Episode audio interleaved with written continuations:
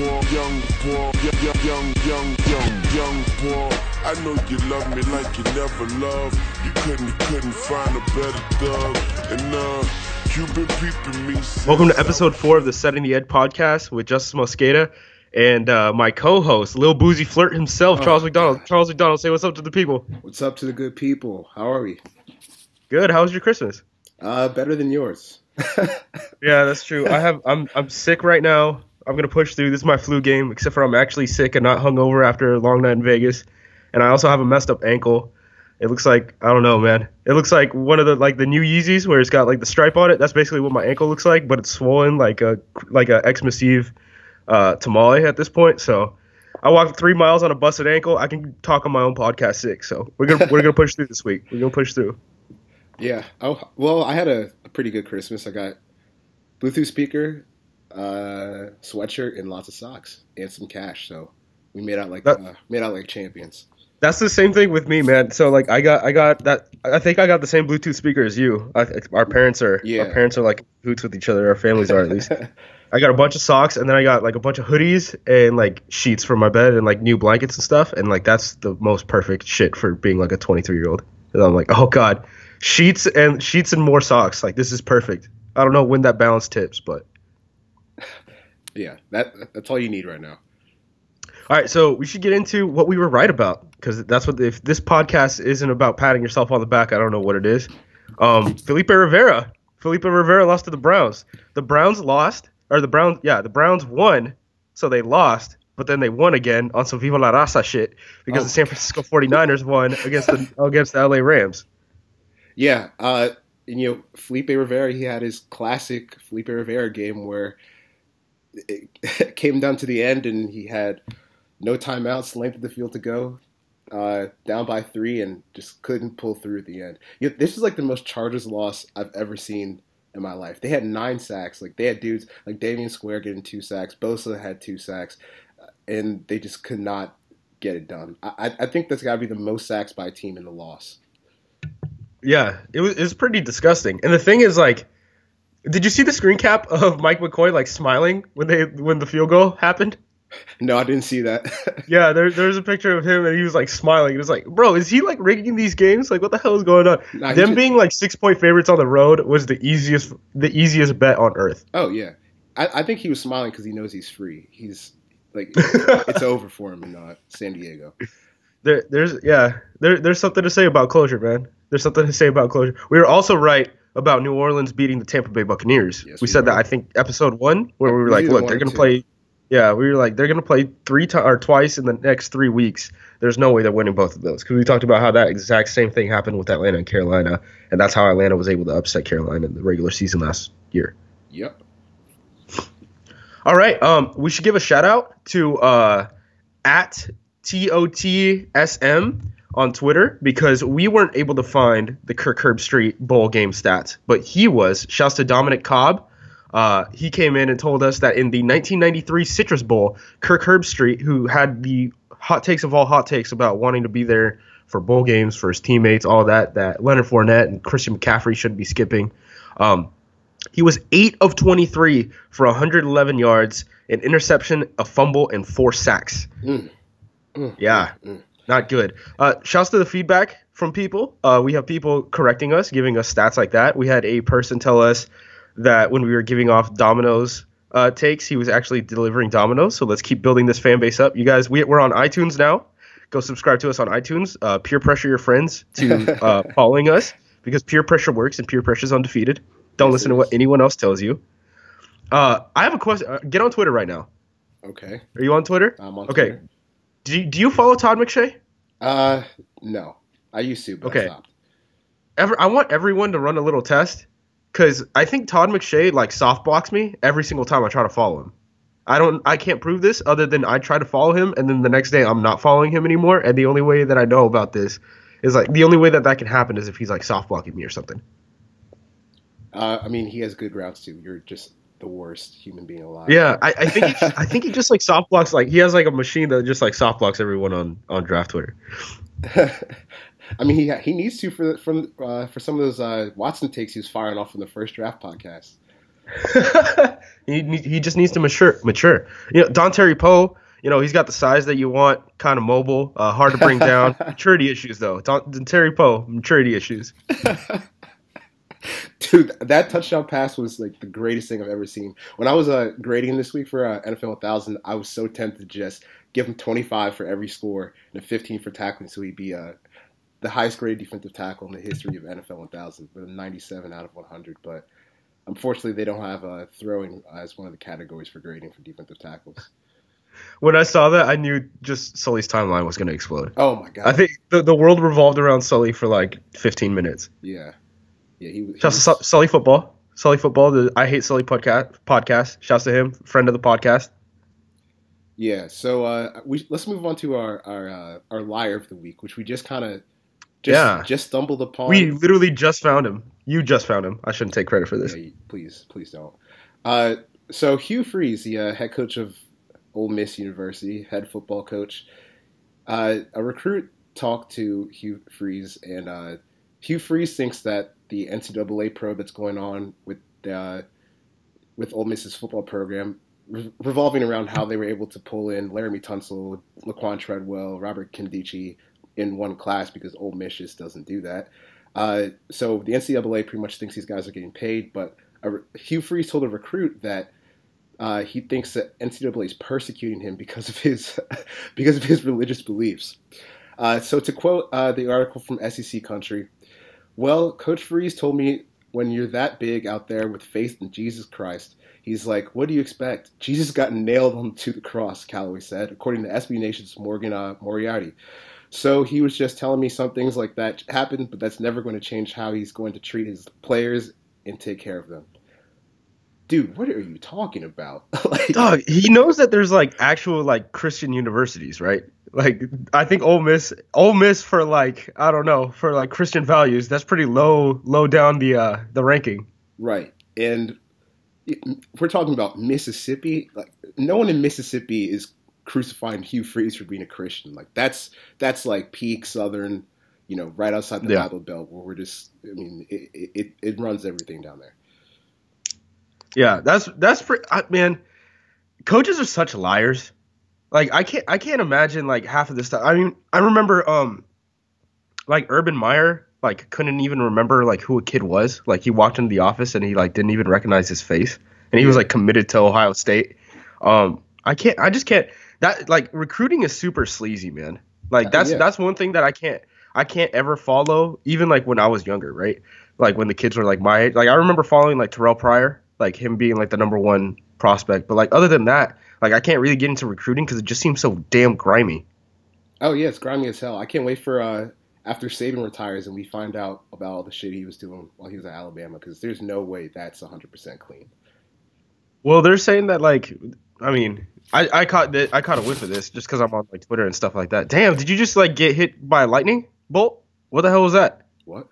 What are you talking? I don't know. There was something very loud and staticky. No, I don't know. What Oh, it's all good.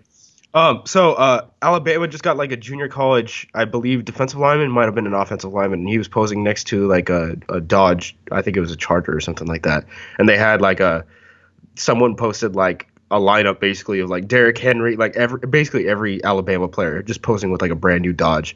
Um, I don't really, it, I don't care honestly. I'm I'm like the thing about recruiting that worries me the more is like the people who are wild, annoying, and like at kids and like fucking torment them. Basically, like I I think uh, this week they interviewed a bunch of like pros uh I guess you call them recruits, uh, a bunch of recruits, and they were asking them who the most like annoying fan base is, and uh, I think uh Tennessee won, and there were people in whoever tweeted it out uh as mentions, and they were like, I guess they don't like nine players don't want to be like uh champions for life or something like that.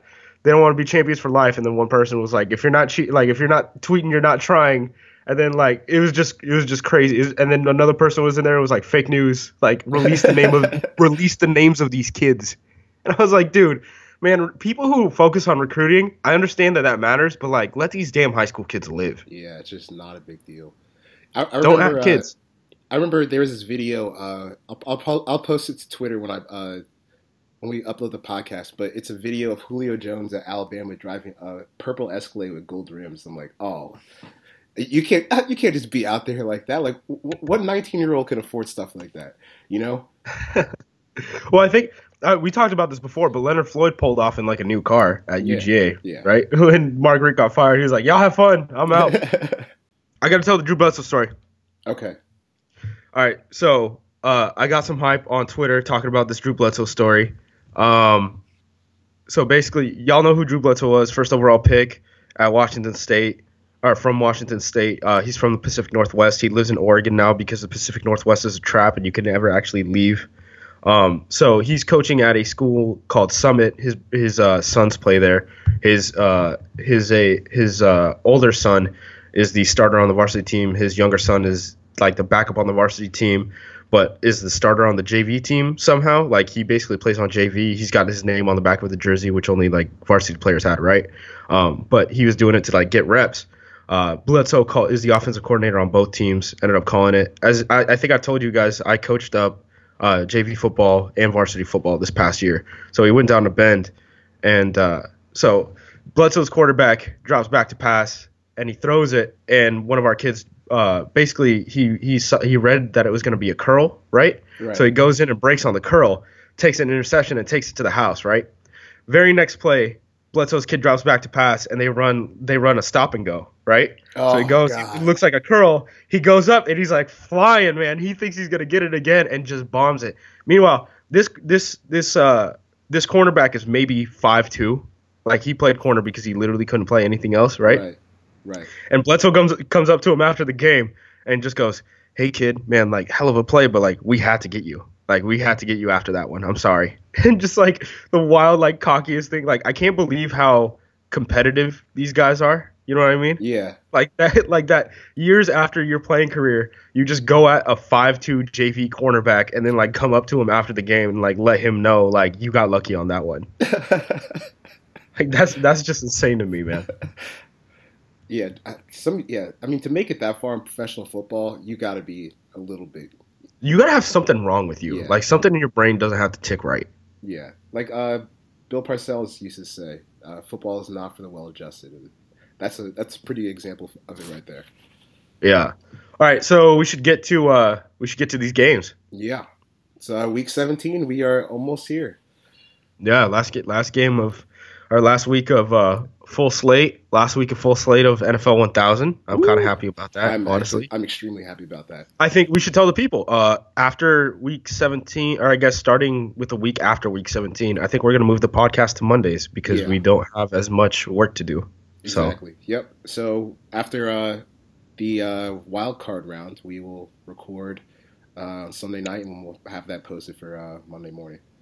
Yes, sir. All right, so first game, uh, we should start with your team. Uh, the Atlanta Falcons against New Orleans Saints. This game is in Atlanta, right? Yep. Uh, they are the Falcons are six and a half to seven point favorites. How do you feel about this? So this game is significant because if Atlanta wins it, then they get uh, then they get the two seed in the NFC. Yep, they uh, clinch a two seed with the win, and you know the the six point five that feels kind of high. Maybe it's just because like these uh, Saints Falcons games are always blow or not blowouts, but like shootouts where neither team can really play defense against each other. It comes down to like the last the last drive almost every single time. And earlier this year, Atlanta kind of blew them. Uh, Atlanta kind of blew them out, but uh, they didn't have Sheldon Rankins. They didn't have Willie Snead on offense.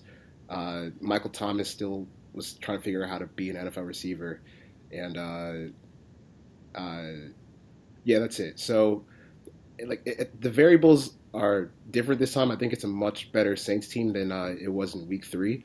So, I think it's going to be really interesting to see if you know the addition of Willie Snead and the addition of Rankins and you know Michael Thomas kind of having this breakout rookie season kind of tips things in their favor uh, on Sunday. So I, I think that six and a half feels pretty high. I, I mean, whatever the over is, I would bet that because this is going to be a just a classic shootout between uh, these two teams. Yeah, and the one thing too is for the most part, my whole take on shootouts is go with the underdog. Like that that's really the easiest thing. As long as long as it's over like three, right? Like the key number being like three. Um, and you can find this line still at, at seven points.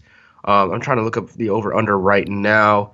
It looks like it's around 56 and a half. So that's assuming take that out. That's assuming like the that's assuming like a 32-25 game, something around that range. Yeah. So, uh, I mean that that makes sense to me. The only thing is, I, I think I kind of side with you. If you seven, like seven, seven is such an important number.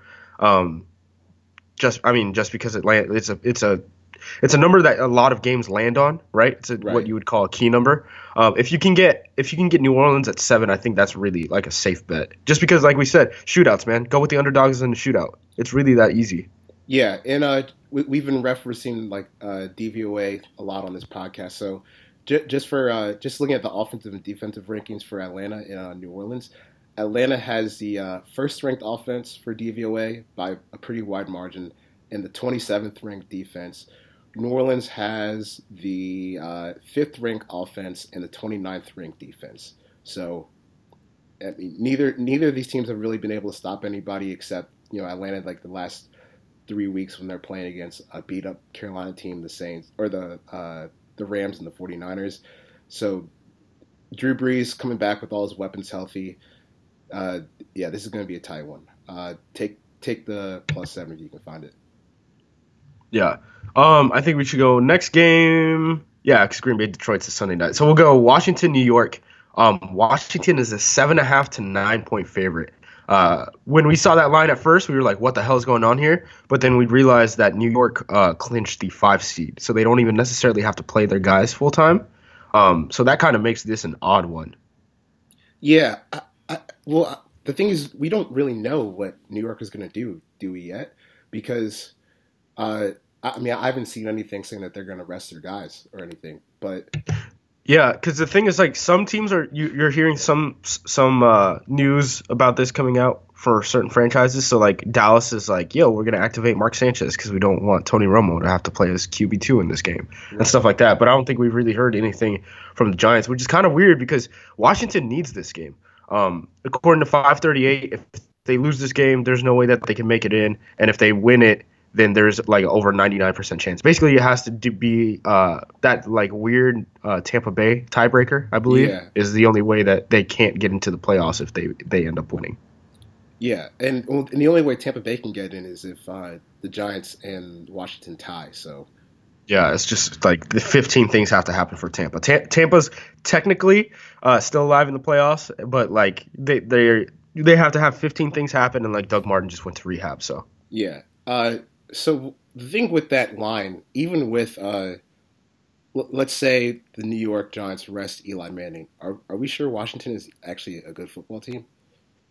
Well, here's the thing too. So if if the Giants were healthy, right? If the Giants were healthy going up against the Washington Redskins, um, what would you make this line? Because I, I believe it's in it's in Washington, but I don't think that like most people would still have Washington as the favorite. Like there's still a very large split between what Kirk Cousins has been able to do, um, even in QB wins, uh, relative to teams above and over uh, 500. Like that that split's fairly large. Yeah, and it is in Washington. So like, would they even be favorites?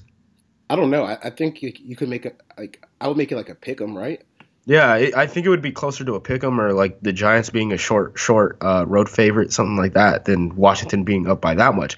And when you have conversations about gambling, right, is the best of the best players are worth like a six point swing, right? Right. So like a Ben Roethlisberger when Ben Roethlisberger's out compared to like Landry Jones is worth like a six point swing.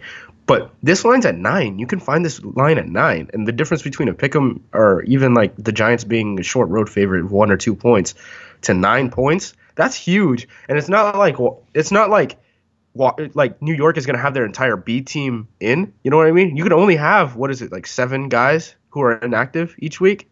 So it's not like they can rest every every starter. Right. Yeah, Uh, this line just seems kind of fishy. I, I would take the uh, I would take the Giants. Agree. I'm taking the Giants backups. Uh, we're I, Ryan Nassib, right? We're gonna see. Yeah, He might be we're gonna better. see the rise of of uh, quarterback prospect number one, Ryan Nassib. I think who was it? Uh, Russ Lande. I want to say Russ Lande, who said that there's no doubt in his mind that the Atlanta Falcons are going to draft Shane Ray So- on draft week. And the funny thing about that tweet was he said they were going to draft Shane Ray seventh overall when the Falcons had the eighth pick. So he's definitely very in. and that was after Shane Ray had gotten arrested. Yeah. So that, that was after like he were- he had all the information already. Um, I believe Russ Lande he either had Ryan Nassib as the first or second overall pick in the 2013 draft, and he thought Bjoern Werner was like a top five guy. So, just to him. Uh, maybe he works in the CFL for a reason. I don't know. Oh God. Um, the next game, Detroit and Green Bay. Green Bay, as a road team, is three to three and a half point favorites against Detroit. This game decides the NFC North title. Um, and if, I mean, basically, if Washington wins, right, uh, this is going to decide uh, who gets into the playoffs, period. Uh, yeah, that's right. So, I mean, I just, I, I, I honestly just think that Green Bay is just going to shred them. You know, uh, have you seen Aaron Rodgers lately? Run the table. Run the table. Run the table. Yeah. Um. Oh wait, no. I'm gonna try to reverse jinx this.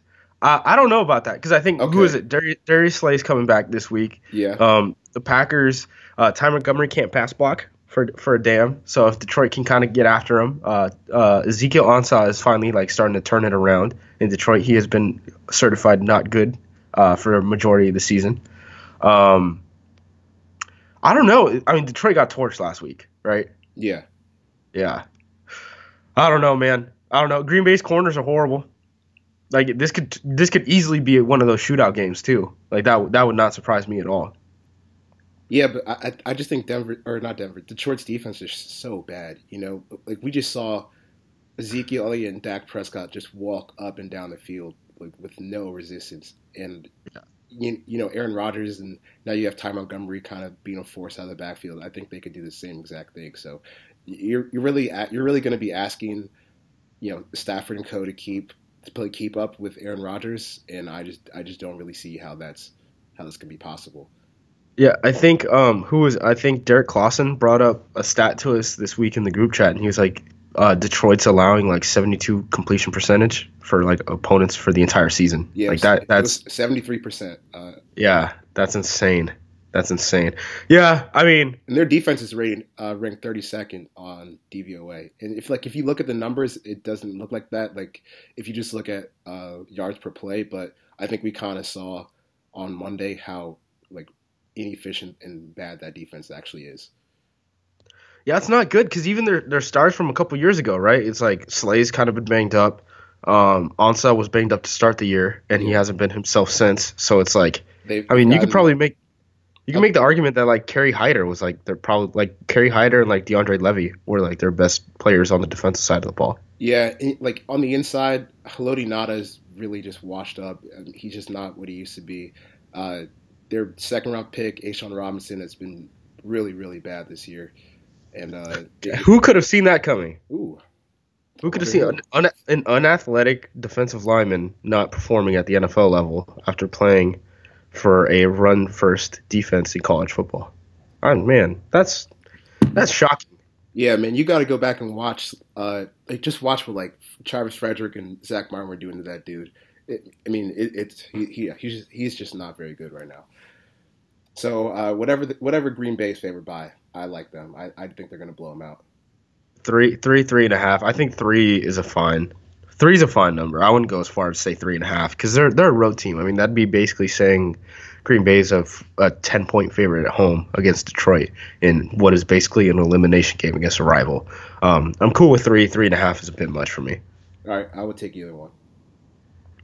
All right, so uh, what should we do? We throwing it to? Should we get M on the phone? Yeah, let's uh let's call up Emery. So next up we have a good friend of Justis and I's, uh, Emery Hunt. He has his own uh, website, footballgameplan.com, where you know he he probably does the most like in depth work that you find in regards. He works harder than everyone. Yeah, pretty much he works harder than everybody. So you know if you if you need takes on D one, D two, HBCU guys. Uh, one double A guys, Canadian football, NFL, like Emery's got you covered, and uh, he's been a great resource for I know me and probably Justis too. So we're gonna have a short little uh, question and answer with Emery in a few minutes, and uh, we'll be right back with you guys. Come on, folks, everybody sing. Now when the saints go marching in. Now when the saints go marching in. Yes, I want to be in that number.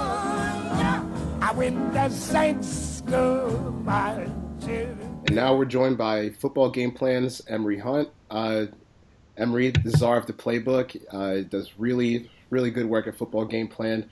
He's uh, one of the most knowledgeable, hardworking people that we know uh, in the football media industry. So, uh, how you doing, Emery? I'm doing fine, man. I appreciate you guys having me on. It's good to, to talk with you guys. I, I feel like we normally get to talk um, at one of these All Star games or something like that. Yeah. Uh, so it, we'll we'll definitely see you again in person in Mobile, but it's a good chance to, you know, kind of talk and answer some questions that we got on Twitter. Uh, you know, concerning all types of things, running backs, uh, lesser known prospects. So let's just dive right in. Um, the first question we have from Jackson Safon uh, that we actually met uh, down in Mobile earlier this year. Uh, who do you guys think is better uh, as an overall running back, Le'Veon Bell or David Johnson? Wow. Um, you know what? I would say Le'Veon Bell because to me, Bell has more natural run instincts, and Johnson is a dynamic athlete. You know, he can catch football. Obviously, he's explosive, he doesn't have those natural run instincts where he can feel uh, opening holes and and feel his way through traffic. A lot of times, if you beat him to the spot, he's dead in the water. So, uh, but if he gets a lane, he's gonna burst through it and outrun outrun you. But I, I just think Le'Veon Bell is is more of a running back and not a guy that can play multiple positions like do at Northern Iowa. I, so I would say Bell is a, the more complete overall better back. Yeah, That's what I was gonna say too. Is like Bell, his instincts and his patience. Like he- has his patience is incredible. yeah, it- it's Yeah. weird. You'll see Le'Veon like come to a complete stop, and he'll just wait and wait and wait for things to come open, and then he'll just explode. And usually don't like you don't see guys literally stand still on a football field for like a full second before they explode back somewhere else. Especially like in the thick of the front seven and the offensive line. I, I, mean, every single week he just makes plays that just blow you away. And, when you look at a guy like David Johnson making cuts, a lot of times just, it seems like it's predetermined. Like, okay, I'm going to make a cut here, and then both his feet leave the ground, and he hops to the left or hops to the right, and, and everybody goes crazy. But I'm like, you know, that's that's that's not a good look. Plus, that's not natural. You can't predetermine. Uh, oh, I'm gonna make a move when I get through the line. Like, no, you have that stuff. You just have to feel and I feel, and I think that's where Le'Veon Bell is just a, a much smoother runner than Johnson. And of course, Johnson's going to rip off long runs. He has tremendous speed, something Bell doesn't have. But if we're just talking about pure running back play, Bell by by far is the better back.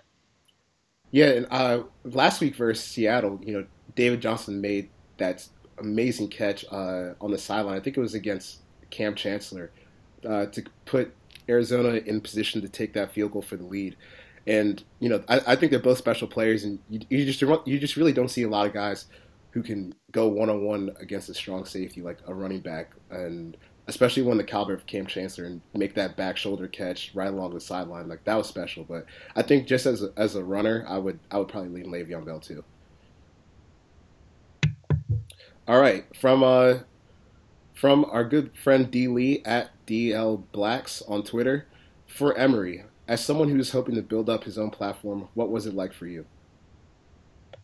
Man, that's a great question, dude. Because you know we started football game plan in 07, and it was just a website, and our whole goal was, you know, we're we were just tired of seeing slanted coverage, and we were talking about slanted coverage. You know, if you just watch the major networks, it'll, it would lead you to believe that there's only eight NFL teams and about a good ten college football teams. you know, so yeah, and it's just tough. To, it was just tough to watch and constantly, and also don't even talk about the draft coverage, which still bothers me and the rest of us to this day. Uh, so back in 06, we we was trying to figure out how we can, you know, get our voice out there. So 07, we started the website, um, and just slowly started to, to say what we thought uh, people want to hear, which were which was facts, and we covered everybody equally. So we were covering NFL, Canadian arena, college football from D1 to JUCO, um, some high school football we were doing. So we were just covering the whole gambit. and people started to say, "Hey, well, these guys are, are writing previews for you know Murray State versus Jacksonville State as in depth as an Alabama Miami uh, preview." And so that was that was our whole thing. We're going to cover everything equally, and what got us really noticed in that first year was we were the first outlet, probably the only outlet, uh, to predict App State beating Michigan. And so, oh wow, we, yeah, we wrote we wrote down a whole detailed uh, breakdown on why it was going to happen and how it was going to happen, and it played out perfectly. Um, up until the block field goal, you know, we didn't say it was going to be a block field goal, but it, it played out the why uh, perfectly. And so that kind of got us going. And you know, 2008, we just kind of had like this. We, we kind of got fat and kind of like sat on our laurels, and and nothing really grew. And then 2009, we were just like, you know what? We're trying to get ahead of the, the curve, and that's when YouTube just came out. And my background is in broadcasting as far as college for, and so I know cameras, cameras, and, and sound and lights and stuff like that. So was like, you know, let's let's start doing um, video instead of doing written reports because it's easier to get out what you want to say and, and, get it out quicker on YouTube as opposed to just writing these long articles, editing editing them, and then finding photos and then posting on the website, and then having to take all that down to put out put out next week's stuff. We can just let these videos just sit there and, and marinate.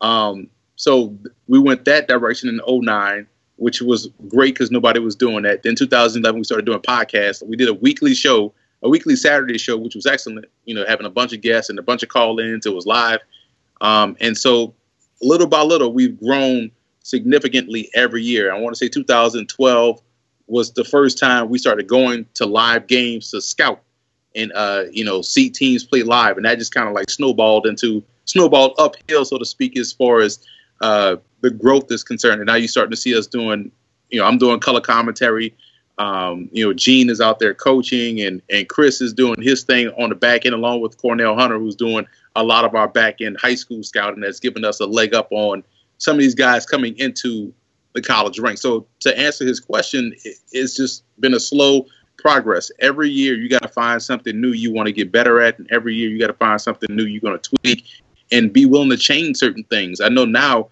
we don't cover as much of what we used to cover. Let's say we don't cover as much arena as we did in the in the beginning, probably because Arena is trying to figure out what they want to do with themselves. Yeah. Uh, you know, so we we're probably more focused on college, NFL scouting, and also do like some CFL stuff like that. And because with my broadcast schedule, I'm constantly somewhere every week, so it takes away a little bit of me getting out there doing those uh those whiteboard videos that, that were popular with our NFL previews and stuff like that. So we'll you'll see our video stuff start to grow even more uh, this off season with some cool things we have coming out for the draft, uh, draft guide, not draft guide, but you know our video scouting reports and stuff like that. So, um, but every year just try to find something new, find something different, and be willing to, to self scout and try to get better in the area where you're weak.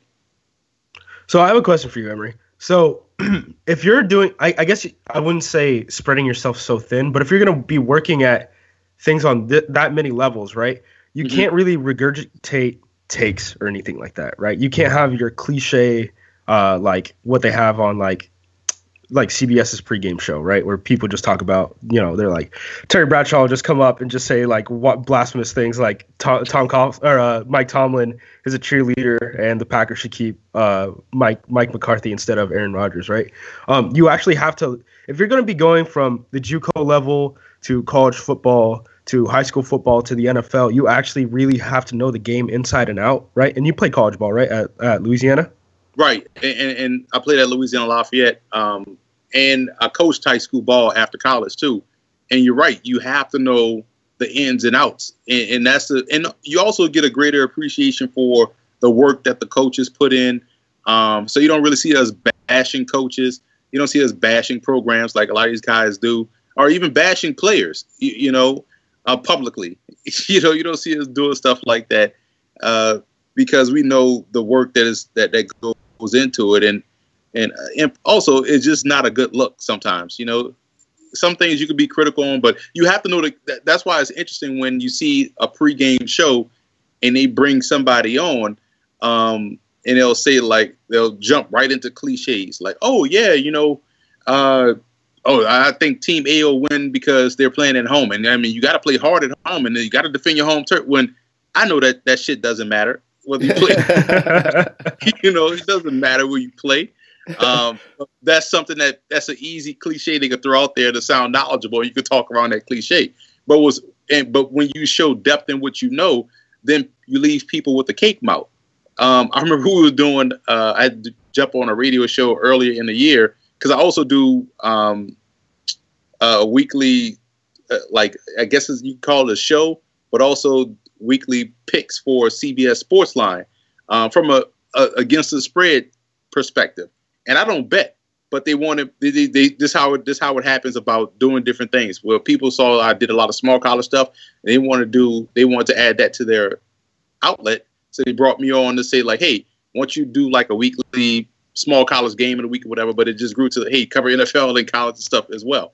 So I was on this radio show and it was like I think it was week one in Temple Temple played Army and it was like oh Temple is favored by 16 and a half points. Um, what's your take on this? I was like, well, Army is gonna um, not then Temple won't blow out Army. It was like, how can you say that? Temple has this. I was like, listen, first of all, no option team is to get blown out. Number one.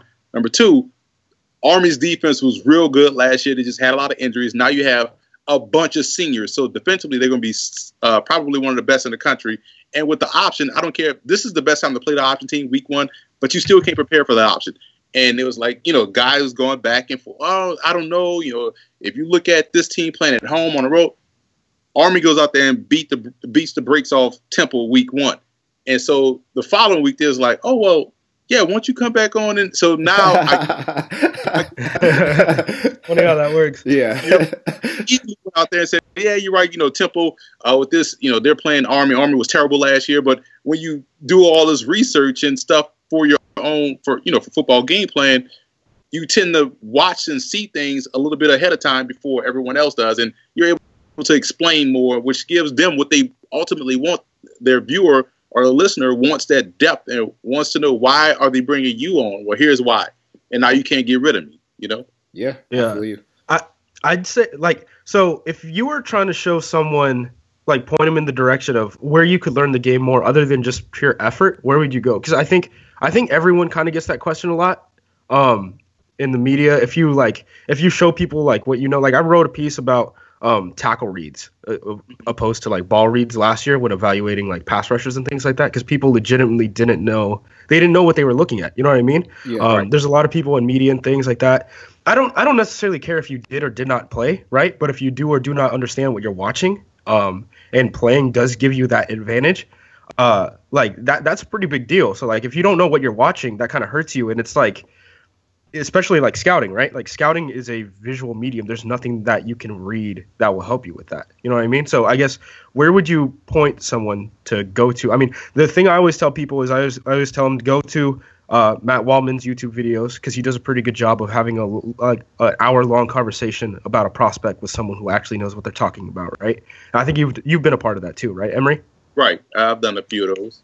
Yeah, and then the other thing I'd say is I always tell them either you know help out help out coaching or uh, go to coaching clinics. Because I think that's the that's the place that you because co- coaches basically in coaching clinics right is you have a an hour tops right to explain a concept to someone. So everything has to be sm- everything has to be small and concise and dense. You know what i mean? Like you have to be able to get an idea away quickly and that's how you can get away get get it through readers and stuff like that.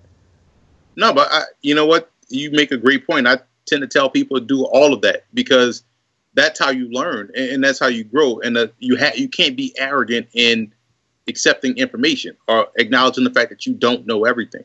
You know, and and that's where I think a lot of you know media people, a lot of people that say want to do this draft scouting stuff, even some coaches.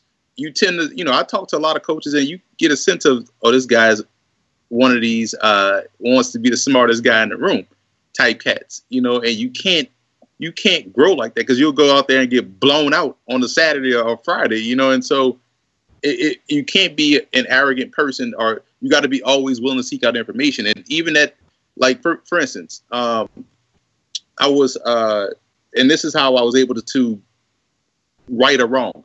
Um, I remember when we was it was a draft year where uh, Terry Poe came out, and I was I made all kind of jokes. It's like, yo, this guy is terrible. Um, he just he's a workout warrior. There's no way possible this dude's gonna be good. Watch this Memphis tape. He didn't make a play. Yada yada yada. Right. And so he gets to the league, and a- after his rookie year, he was average. Then that second year, he blew up and became an All Pro, and now he's been a very good starter for Kansas City. And I did not see this happening, and I, I was like, you know what? Why did I miss so badly on Dontari Poe? What did he show on film? But then I, I realized, like, you know what? I was looking at him through the wrong lens, and that understanding allowed me to then hit on, let's say, Maliek Collins because um, a lot of people were like, why would they pick take Maliek Collins? He, he didn't make a play to. But what I saw was, hey, this guy got great ball get off. He's in the backfield, um, and you can't teach effort. You can't teach those three things that he has. But what you can teach is technique. And so, him being paired with Dallas, with the best D line coach in the NFL, and Rod Marinelli, makes a ton of sense because you have yeah. this athleticism and all these skills, but you're going to now pair him with a guy that, that is probably one of the only NFL uh, position coaches that actually teaches technique. No, there's not a lot of technique being taught in the NFL um, because they don't have the time, and because everybody's so scheme based in the NFL, and so now you you have like the perfect combination, and that's why it works for Collins as a rookie, and that's why it worked for Dontari Poe in Kansas City. I was like, okay, so let me evaluate from a total perspective and not try to look in through just one lens of what I already. If a guy's going to pop, he's going to pop. Like I get that part, but you also have to look at okay, why is everybody talking about this guy? Let me take a look at him and in depth look and see where can he fit or what can he do. But I wouldn't have done that if I was you know an arrogant person as far as uh, thinking I already know everything or or I just missed that or it's an, it's an inexact science. Like no, it was a reason why you missed on that player. So just go and seek out information, talking to coaches, going to um, coaching clinics, just go and watch a practice, whether it's a high school practice, a college practice. You know, sometimes you may just want to sit down in the quiet room and just draw up plays and play offensive coordinator or defensive coordinator with yourself. You know, if you're going to draw up a play, how would you stop this play and then work it, work it that way? And you're teaching yourself. And I think, and just watching film, a lot of people may look at football, but they don't watch football. I think that's where all of that starts. You got to really be a student of the game. A lot of people say they want to be students of the game or say they are students of the game, but they're really not. Yeah, I remember. Uh, so this year was my first year coaching, and uh, I, I was just kind of asking like this public high school like uh, down the street where I live, and the uh, head coach there, he used to coach the uh, pass rushers for the Ravens back in uh, he got there the year after they won the Super Bowl, and he was there for uh, you know two or three years when Suggs was just starting to get uh, started his career. And I remember I had a meeting with him uh, in February. We were just kind of talking about like what it would be like coaching defensive line, and he was he was like, all right, so if you were gonna tell a kid like how to get a three point stance, show me, tell me how. So we did that, and uh, he was like, if you're gonna tell a kid how to take a slant step, how would you do that? And we went over that, and by the end of the day, I was I had literally like I think seven pages of notes that I I written down. I was like, oh my god, I don't know a damn thing about football. You know, like like when you when you when you when you end up talking to somebody who like really knows what they're talking about and has made it to a really high level in either playing or coaching, you just kind of realize, wow, you, you know, there's always more that you can learn. And I remember I after I had that meeting, I came home and I just wrote that Nkemdiche piece like immediately. I was like, oh my god, like I have to get all this stuff like down on paper. This is like the, the coolest thing I've ever learned in my life. And uh, I, like I, I, think coaching for a season uh, really showed that you know there's a lot to learn about football. You know. Oh hell yeah! Even just from a, I mean, a positional standpoint, I, I believe Justis played offensive line, Charles you played D line, I played running back. Um, when I my first year coaching you know, I'm fresh out of college, so I'm 22, fresh out of college, back in my old high school in New Orleans, and coaching, you know, the running backs. So I'm I'm sitting there like, you know, the first day of practice, we're doing like bag drills, which is easy. Just lay out some bags, you dummies just run through it, right? So get to the part where we're throwing the football, and I'm like, you know, getting upset, but I'm not screaming. I'm getting upset. It's like why why you guys can't catch the damn ball? You know, like it's easy to open your hands up, catch it, and then you know. But I'm thinking like, damn, you know, I I for me as a player catching the ball was super easy because I used to play receiver. So it was like, no, I'm expecting these dudes to be me, yeah. and I'm not teaching them. I'm just telling them what to do. And so naturally, I had to, you know, be humble and, and step back and like, damn, I don't know how to teach. You know, so the of practice, you know, after going home and, and really going through like, how would I teach someone to do this without getting angry? You know what I'm saying? So I had to go back and like, okay, let, let me start from scratch with you guys. Cause I was expecting you guys to know stuff when I'm the coach. I can't expect you to know stuff. And uh, I think back to when I was in college, man, like the first, no, in high school, we ran maybe eight plays. And it was basically dive, or maybe a toss, and one special play we, we threw in uh, for that particular week, normally a pass play. And so, you know, it was simple. You know, you knew where the holes were and stuff like that. So when I got to college and I thought I knew a little bit, and, and we are running zone. I'm like, yo, so you telling me 15 zone, but a don't, but don't go to the five hole. Look for the, you know, maybe the two or the. I was like, yo, this doesn't make sense to me.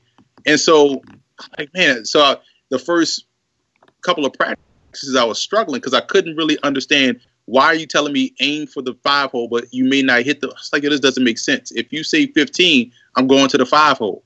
And so it wasn't until my D line coach pulled me to the side. I was like, hey, when they're when they're telling you because my running backs coach couldn't teach, you know, so they put D line coach put me to the side. I was like, hey, when you when, when they're saying 15 zone, and he was like, you know, they're they're blocking that area, and they so you may have a, a bubble where you can cut it back on the backside. I was like, oh.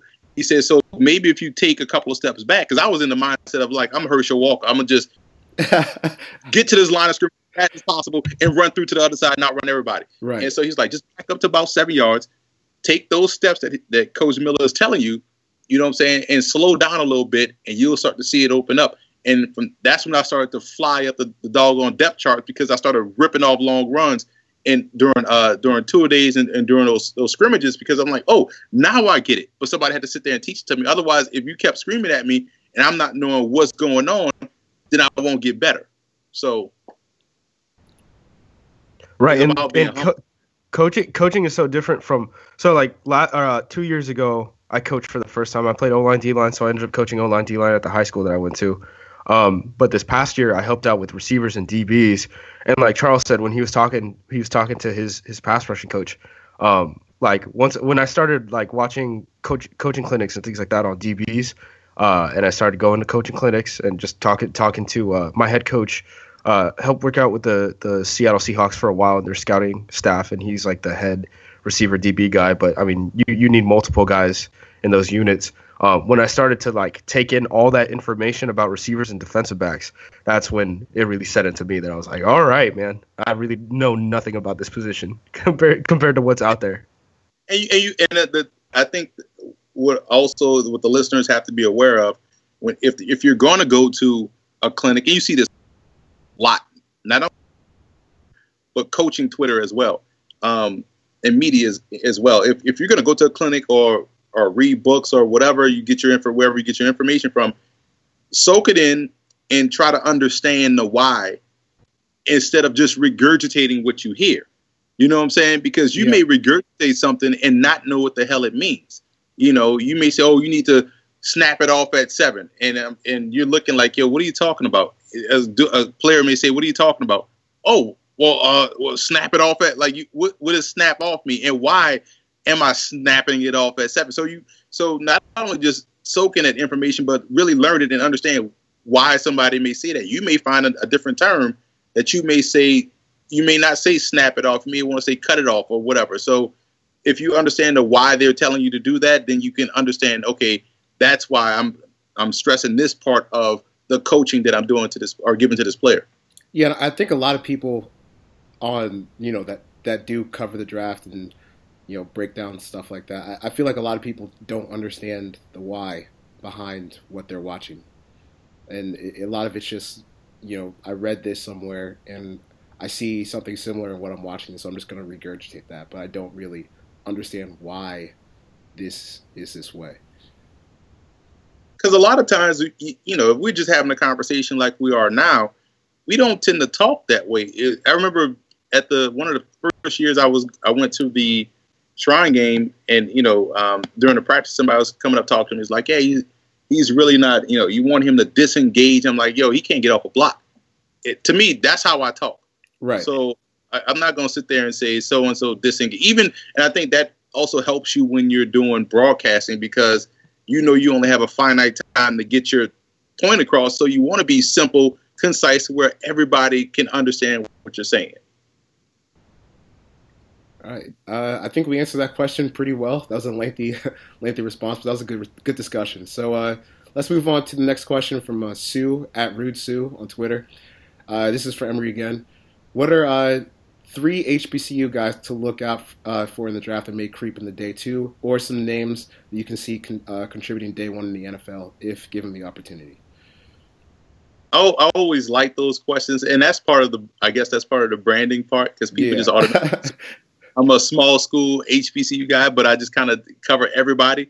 Um, so if they wanted to ask me about Big Ten guys, I could go in depthly about Big Ten guys. But um, there's one FCS quarterback that I really like, and that's Alex uh, Alek Torgersen of Penn. Um, and he's going to be down at the East West Shrine game. I'm glad to see that, you know, happen because he's a tremendous player. I, I mean, when you talk about a guy that has, it, I hate to sound cliche, but when you have that arm that can you could throw it all over the field. Like he really does shrink space. It's almost like he's playing arena ball compared to other quarterbacks as far as like how quickly the ball gets out of his hands and how quickly it gets to the receiver to the target. You know, you see a lot of guys guys tonight throwing trying to throw quick screens or, or bubble screens to the receiver and the ball takes forever and a day to get there. This guy, that ball is getting there quickly and the receivers have enough time to make something happen. So he's a quarterback you should watch for. But uh, HBCU, there's a ton of FCS guys. I don't want to get too long in but um, but just from an HBCU perspective, uh, Lauren Blaine Winston of Grambling, eh, he's 6'4", 295, and if you watch the Celebration Bowl, he was one that was constantly in the backfield against North Carolina Central. And when you talk about a big guy playing with great awareness, that's him because he was never fooled on the zone read or read option. He always found the ball. He was playing well with his hands. He's a he's a big guy that can move. So I think even at 295, you know, he can play outside as a defensive end if he wanted to, you know, in, a, in a 4-3 because he's that type of an athlete. So he's one to watch. Tarik Cohen of North Carolina A&T is one to watch. People will say, oh, he's only five, six and a half, but you can't hit what you can't catch. And he's a guy that, that has legit 4-3 speed and he's explosive. I remember um, the uh, that celebration bowl from last year. He went off in that game and he did it every game this season, which is nuts because he is their their only option. They got a freshman receiver that's really good, but their quarterback play is questionable, to put it nicely. But they were basically Tarik Cohen in defense, and that's how they won games. And teams he had, I want to say maybe four 200 yard games. Wow. Um, yeah, so he was outstanding. Uh, Hampton have a receiver in, in Rashawn Proctor. There was a guy, Teron Mixon, for Hampton that was the big name guy. But when I watched Hampton versus North Carolina A&T, I noticed Proctor was the one making all the plays, about 5'11", maybe 200 pounds, or 195 to 200. So he has good size, good route runner, great hands. And uh, Javancy Jones is the outside linebacker, edge rusher from uh, Jackson State, which is funny. Uh, quick, small, funny story is that we put out a preseason All-American team, right, for FBS all the way down to NAIA. And we had this one school, I'm not going to name the school, but we had this one school reach out to us via email and was like, how can I take this list seriously when you put this guy who led the FCS in tackles, uh, second team, and this Javancy Jones guy, um, first team? I was like, well, number one, appreciate you showing the enthusiasm to respond uh, to, you know, to this, to this all American list from this website. You know, basically I wanted to say like, stop being an asshole. So, so I was like, listen, here's why. Number one, your player, while he makes a lot of tackles, a lot of them come eight to nine yards down the field. Number one, and he has a bunch of assisted tackles, so he's not making solo stops. Javancy Jones, on the other hand, plays DN and also plays linebacker and had 25 and a half TFLs and like 15 sacks. Um, so, you know, and that's beating double teams, things like that. So from a explosiveness, production, per, you know, perspective, Jones was just a better player. And I said, we we don't have anything against your particular player, but this guy would just play better, flat out. So yeah, well, I don't know, I, I can't. Every other every other place has him as a first team All American. I was like, well, tell every other place to tell you why they have him first team. And I just told you why he's basically not that damn good. You know what I'm saying? Yeah. So, uh, you know, and so we, we have stuff like that. So Javancy Jones is one, um, and and there's a bunch of others, but those are some guys I think that immediately jumped out to me over the year. All right. Em, I need you to speak on something real fast, right? So you played running back in college, you played running back in high school. Um, a lot of people put value on tackles, and as I don't know, like a, as someone who plays and watch, watches defensive line a lot, it's hard for me to believe that there's inherent value in tackles because for the most part, if you're running like a zone scheme or something like that, the the the run fit responsibility that you're running through as a running back is the path of least resistance, right? So like a tackle a tackle is not only not a good thing, it means you're the worst fit out, out of that front seven or front six, whatever it is, right? It, it means like you know what I can make this guy miss, like you said, the path path of least resistance, or sometimes you know you you don't want to run where someone has, ha, like you said, done their job. Um, so if I'm cutting it back against the grain and I, and I see someone has a vacated C gap to use coach speak, um, I can then get back there. But then you may have, let's say, a weak side linebacker that's running, chasing you back across the field, and, and he's bringing you down seven yards um, down the field. He gets the tackle, but really he should have had that C gap. You know what I'm saying? So uh, that's where you get you, you tend to get lost looking at stats, and and also I hate as a former runner, people say, "Oh, he has a lot of carries." Like, yo, listen, the amount of are we counting carries from practice, or are we counting carries just in the games, or carries where you actually get hit? Like, carries do not matter for a running back as far as quote unquote tread on the tires. Like, no, it it, it the the hits that you see on TV, the loud ones don't hurt. It be those little small ones that you don't see or don't hear that hurt like hell. You know what I'm saying? So people always say, "Well, this guy got a lot of carries. You know, he's gonna not be a good running back. He's he only have so much time left. Like man, you as a running back, you can carry the ball all, all doggone day. Is when you get hit, and if you take hits that don't know how to take a hit, that's when your carries will be limited. And See, this is why I love There's a difference between Marion, Ball, you know, and a guy like Eddie George, or you know, whoever has like 2,000 carries coming out of college. Um, uh, Barry Sanders' amount of carries are going to be different than Marion Barber's amount of carries. You know, so it doesn't matter how many times you carry the ball. It matters what it, what matters is what you do with the carries. Yeah, that, that was a great answer. I agree. Because I mean, we've seen how many Frank Gore probably has a, a trillion carries in the NFL, and he's on the verge of uh, another thousand yard season in his mid thirties. So I, I think it more matters like the type of hit you take. Like if I take a hit that blows out my ACL, my MCL, then yeah, I, maybe maybe like I think the, the amount of carries doesn't matter. It's, it was the type of carry that I, I the amount it was the type of hit that I got on that last carry. You know. It, it makes. I remember I had a my junior high coach hit me to the game. Um, I remember, um, you know, just enjoying running over people, right? Because I I was a bigger kid. Um, I probably was maybe like 185 from the time I was a freshman through uh, my junior year, right? So, um, as a as an eighth grader, I was probably about 175, so bigger than a lot of the junior high kids. So, when I catch a pass, I'm running guys over. You know, I care less about outright because you want to hit the oohs and ahs and stuff like that. Um, and so I remember when I I went on one of my visits in college, and the coach I put on a highlight tape, and the coach was like, the first highlight I had was me breaking through the line. It was against Eli Manning's squad, by the way. Uh, we played against Eli Manning every year, first year of the season. It was like a terrible private school. We used to blow them out because uh, we were a public school, obviously. So it was the first play, and I broke through the line, and it was just me and a safety, and I straight trucked this dude to where he did a backflip, right? And so, but I got tackled, and so I'm sitting there smiling like, yeah, he go like this. He was like, hey, why you didn't why you didn't score? I was like, what you mean? I, I said I, I wanted to set the tone. I tried to find something, you know, 17 year old me, I'm like, tone. Or here, he was like, it was just you and the safety in the in the you know end zone was like 15 yards away. Why didn't make a move and think like, man, damn, like he right. You know what I'm saying? But I wanted to get that that highlighted where he I read like, why don't you just focus on me running over the dude instead of me, you know, trying to make a move? But he was like, no, you have to understand you can't run over everybody. You can't, you know, constantly subject yourself to physical punishment unless you deem it necessary, where you're fighting between someone and the goal line.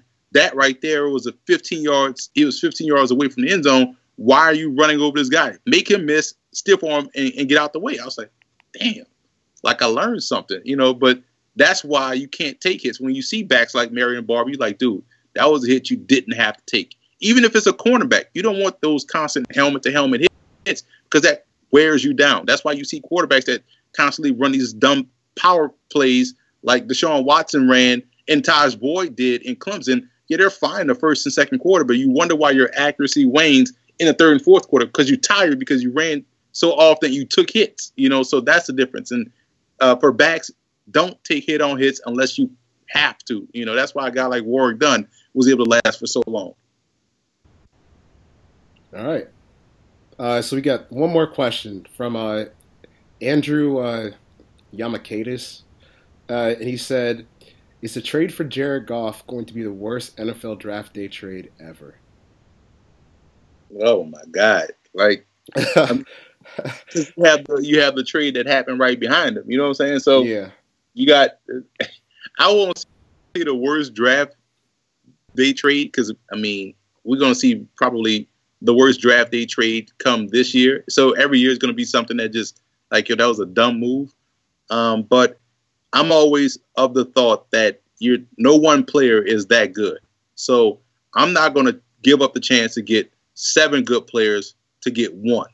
So for me, I would have never if if, if I would like Jared Goff, he fell to pick 15, then I'd take him. But I'm not going to trade up to get a Jared Goff when if I've done my scouting right, okay, Jared Goff's gone. Let me look at the next guy on my list. I like him just as much, and he's just as good. And I know we have a, a valuable uh, team that we can put around player A, B, or C. I'm taking that. I'm gonna take player B. I'm not gonna gamble. You know, seven is better than one. I, I just don't understand why teams do that a lot. Like they tend to, and that leads into that whole myth of the franchise quarterback. Like, no, Tom Brady is good as long as you continue to have Rob Gronkowski or every other piece that you put around him, you know, and stuff like that. You know, Tom Brady by himself won't be as successful if you put him on, let's say, Cleveland's team or a team like, let's say, San Francisco, where you have us three out there at wideout. You know, so you can't one player to be that good. You know, and so I would have never traded up, especially that amount. Um, to get up and get a, a, a, quarterback. I don't care if it was Jared Goff, Cardale Jones, or or Carson Wentz. I'm not trading multiple value because I, I, feel as though I can find seven starters, whether it's round from round one to round seven. I'll, I'll I can find seven starters if my sole purpose and job was to go out there and find the best seven players in the country. You know, which is not hard to do with 850 football playing colleges. It's not that hard. Yeah. Well, the Ram the Rams were just a quarterback away though. That was a belief. and they picked the wrong one. yeah, they, they picked uh, Blaine Gabbert 2.0. If of, like, if that's what it looks like so far, I mean, he's he's been abysmal.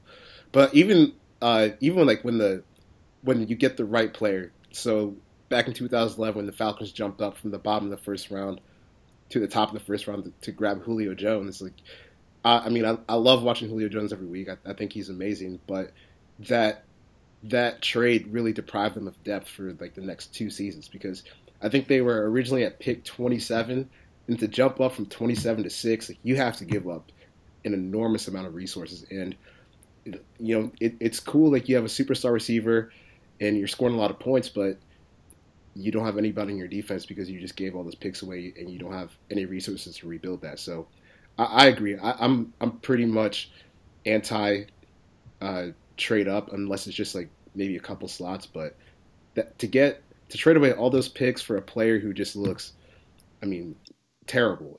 I mean, it has to be. It, has got to be up there for some of the worst draft day trades. Well, oh, absolutely. I mean, you look at that one, and you look at Philly, and yeah. the only reason we're not talking about Philly's trade being the worst is because the Vikings bailed them out.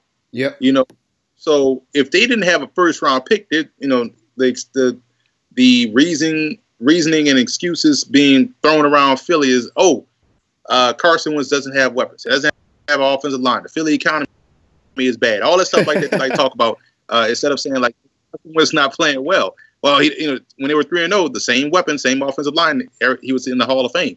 You know, and so now, oh, they don't have weapons. Then that's why I didn't understand why the Vikings bailed them out by sending them a first round pick because that's the value of your team.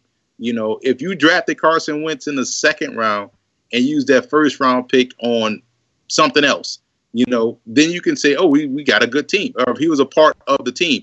And, and when you try to make one guy the entire team, in football is not going to work. Basketball is different because you can really control your shot going in. That's that's you know you can literally go out there and hit 80 points and win 80 79. You know what I'm saying? So Yeah. football you can't. You need so everybody is dependent on the next person to do their job, and so no one player is that good. I would never trade, especially first round picks. You know, never trade all that capital to get a player. I don't care who it is. Yeah, I, I agree with you. Just, you want to add anything before we uh, end this off? No, I just don't. I, I think between the Jared Goff and the Sam Bradford trades, I think we should pretty much avoid the. They're just a quarterback away talk, like in every in every essence. Like that never turns out good for anyone. Nope. And uh, Well, I mean, you could have, uh, you could have the quar- you could say because the Rams are technically a quarterback away, but you just can't get married to a bad one, and that's the that's the sad part. If Dak Prescott was playing for the Rams, they'd be in the playoffs. You know what I'm saying? If uh, let's say if a quarterback, who else? If Cody Kessler was playing for the Rams, they'd be better than what they are now. You know, it's about just getting the guy that can play. If Cardale Jones, if they drafted Cardale Jones in the third round, um, they'd be in much better shape. You know, and I think a lot of guys just, you know, that's a whole separate show on why they like certain quarterbacks based off how they look, um, and force those guys to the top. We're going to see it this year with Mitch Trubisky if he comes out. Uh, you know, you got to get guys that can play, who can handle the situation, and if you are scary uh, versus the blitz, can't handle pressure, hadn't won a big game in college, you won't win any games in the NFL. yeah, I, I completely agree with you. I, I didn't get the Goff hype, and it, it looks really bad right now. So uh, I think we're going to end that here. Uh, thanks, Emory, for coming on. You have anything that you want to plug? Like uh, bowl season stuff? Well, always check out our previews on on the website footballgameplan.com. Our subscribe to our YouTube channel where we're constantly updating stuff there uh, on the daily. Uh, YouTube.com slash football game plan. And if you haven't, be sure to check out and order your copy of our two latest book releases, a football love story and what did football teach me. We also still are selling uh, um, stiff arming football mitts. You can find all three of those on our website at footballgameplan.com slash books. And we got some cool books coming out too. Um, we're not going to release that because people steal. So we, we got some cool stuff coming down. the pipe. uh, I would say this 2017. All right. Uh, Justis, you got anything that, uh, anything that before we cap this off? Uh, not really. Just grab grab our stuff at Bleacher Report. Uh, follow the NFL 1000 crew. Uh, Chuck and I both do grades for. I do grades for NFC defensive ends. He does grades for every single defensive tackle in the league. He does more work than I do. Yeah. Uh, so for me, Justis, our hustler friend Emory, this was uh, the fourth episode of Setting the Edge, and we will be back next Thursday with a brand new episode. We'll have playoff takes. See you guys then.